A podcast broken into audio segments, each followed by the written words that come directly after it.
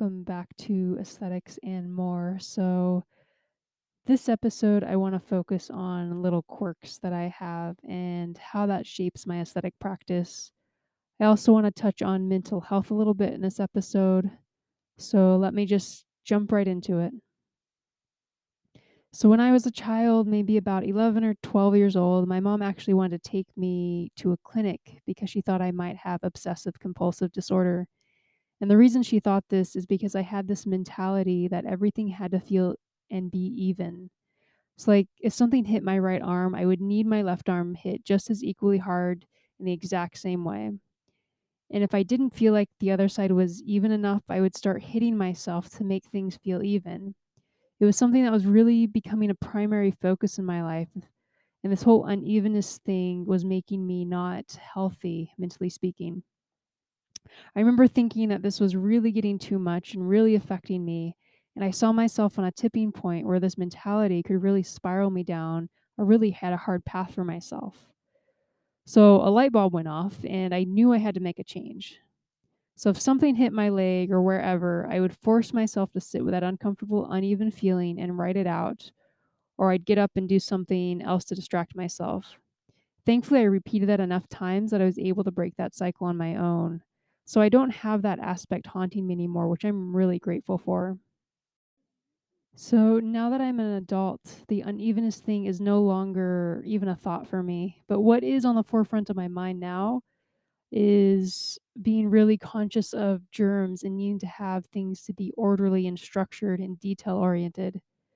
So, in regard to the germ thing, I have this mentality that I need to do everything to feel protected against germs. And this was my mentality way before COVID ever happened. Like there was this one time where I had a family member before the COVID days who had to stay in the hospital overnight. I ended up spending the night with her in the hospital. And I asked the nurse if I could have some of their sanitary wipes. Thankfully, she was kind enough to bring over the whole bottle, and I wiped down literally every single surface that could and might be touched from remote controls to light switches to the toilet seat to door handles, literally everything. And this is maybe one reason why I prefer not to work in hospitals because I'd want to spend half my shift just wiping everything down before I even started working, which probably wouldn't work out too well. And I've always kept hand sanitizer in my car or in my back pocket wherever I go. And now that COVID is around, I do all the same kind of things, but now just more. Like I'll sanitize all my groceries now, and I have a two step process when I come back home to wash my hands. I drench my hands in sanitizer first, then I'll go wash my hands on top of that. And I'm also a double the triple mask wearer, and I know that masks are more for the safety of other people than ourselves, but I really don't trust other people enough to care about me, so I'm going to do what I can to feel somewhat in control of my own health, which for me means double masking or triple masking or wearing a face shield on top of that, etc. But one of the reasons why I think I'm so detail oriented and conscious of germs is because it gives me a sense of control over my physical health. Like, if there's something I can do to prevent getting a cold or the flu or now COVID, I'm going to do it. So, I have a chronic health condition and type 1 diabetes, and there's really nothing I can do to get rid of that. And I think maybe why I have such a thing with being so detail oriented is to have as tight control over my own health as possible because I have been sick as a dog before, and let me tell you, it's not fun.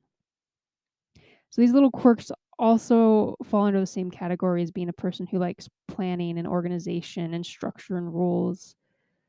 It's like following a rule. If there's a sign that says don't walk on the grass, I'm not going to be the defiant one and walk on the grass. I know it can make me really fun at parties, but again, it just is what it is. But obviously, if a rule or law hurts another person, I wouldn't blindly just follow it. I would definitely push back. But as long as rules are harmless, I'll follow them. I know a lot of these traits have a little resemblance to obsessive compulsive disorder, but I never really like throwing that term around because I know a lot of people will say they have OCD in a joking manner, not realizing how debilitating that disorder can be for some people. So, in no way am I trying to take the seriousness out of obsessive compulsive disorder, which is why I use the term quirks to describe myself because I don't have I don't feel that my patterns affect my daily living where it gets in my way or affects my life in any negative way. How does all of this affect my practice in aesthetics? Well, it makes me a more structured injector for one. I like things that are systematic and flow and that are clean and sterile. I like to have things I'm doing and practicing make complete sense to me from every angle on a scientific standpoint before really feeling comfortable with it. And I really pay attention to detail when I inject. And also, I like to draw out my Botox or neurotoxin in the same room as my patient to give them the option to see everything I'm doing. And the reason I do this is because for myself, when I'm at a doctor's office and they need to poke me or take a sample off me or inject me for whatever reason, I like seeing what they do right in front of me because it puts my mind at ease. And I like to offer that same approach to my patients as well, which can sometimes pose a little bit challenging to do when I work at different clinics because each clinic is set up a little differently and say in some places like to do everything in back and then bring all the drawn up products to the client. I mean, I have done it this way. I don't prefer it this way, but when you work under someone else who has a different system, you kind of just have to go with it and make the best out of it. And something else about how my little mannerisms affect me at work is how I chart. My detail oriented nature makes me think of every possible worst case scenario when I chart. And worst case scenario would be being taken to court over something. So I chart to cover my butt. Like I always imagine the what if scenarios. What if I'm in court and my charting is projected on a projector in front of a judge and lawyers and a jury panel? Am I going to feel protected and confident enough with what I wrote down? Like that's where my mind always goes. And detailed charting is just all about patient safety too. Because usually when I'm done with a workday, I pretty much forget everything that happened that workday and won't remember a thing until I have a chart in front of me again that refreshes my mind. Charting is also really important to help out other providers. So patients often hop from one provider to a next, and it's such a struggle for me when I get another provider's patient and I don't have a full grasp on their notes. Like there was this one time I had a patient from another provider, and all I saw in the notes was microdermabrasion done. So I go in all confident, ready to treat this patient because she was concerned with her under eye area. So I go in the room and I'm like, oh, all you've done is microdermabrasion. And she comes back and she's like, no, I've done a bunch of things at this clinic. So I look back down at the notes and pause and start trying to search for everything, and I can't find what she's referencing to. So I feel like an idiot. It makes the company look bad too. It's just a really uncomfortable situation to be put in. So, with not really knowing fully what she's done to tackle her under eye area, it's kind of like starting from baseline again for me, which is fine for me, but kind of sucks for the patient.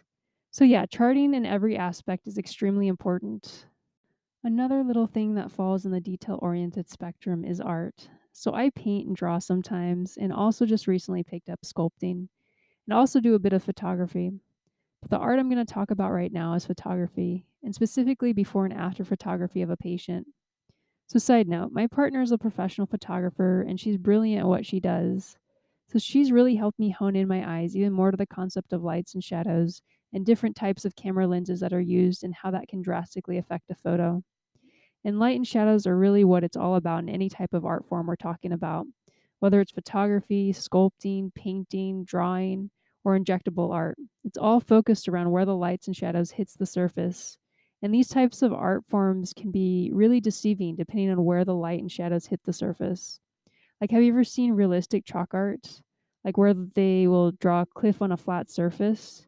It's an optical illusion. It's really tricky on the mind. Or what about a painting or statue where the eyes follow you wherever you go? This is deceptive art. And I see this form of deceptive art through photography quite often in the aesthetic industry.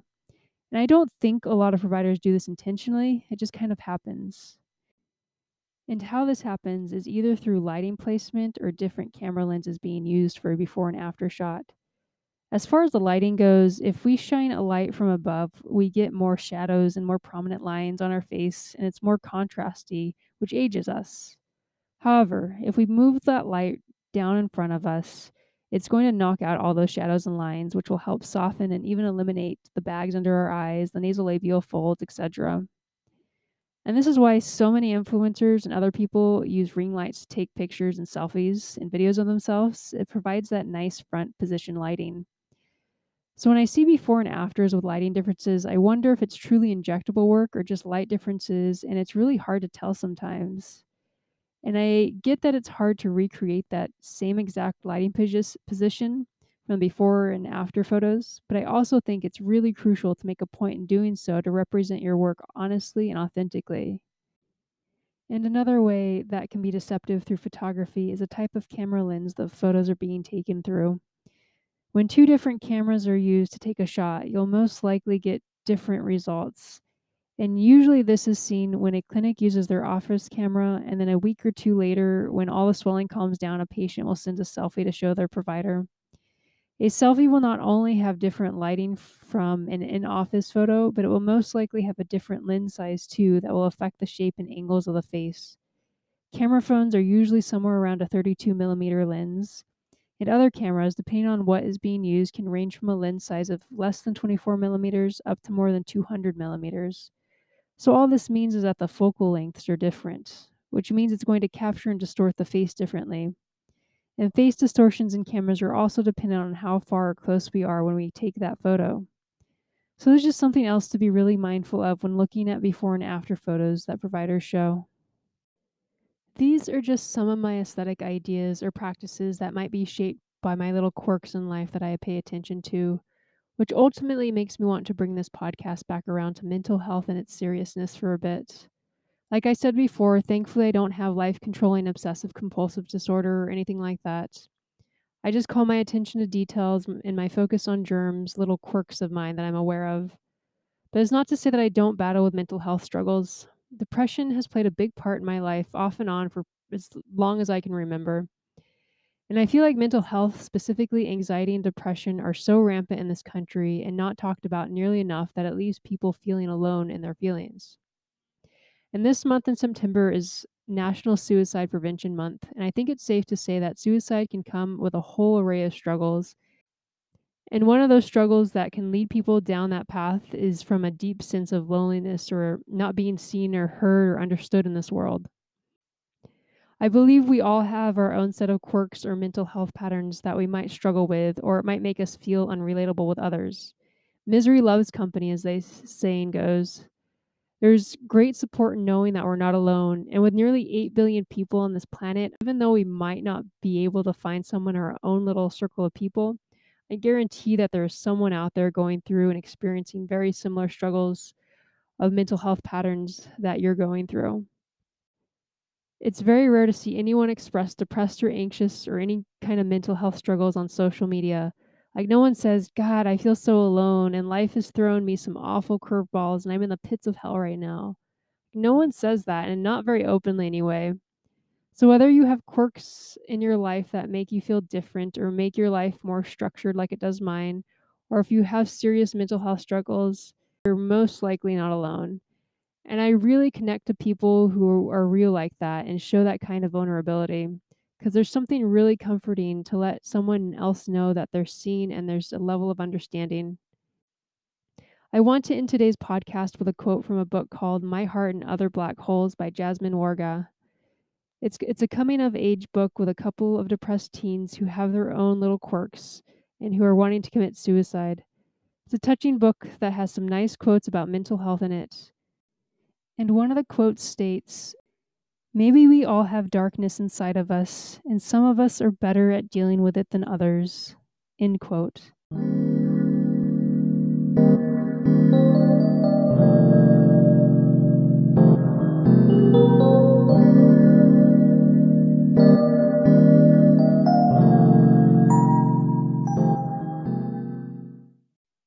If you want to connect with me, you can find me on Instagram under layla.r.k.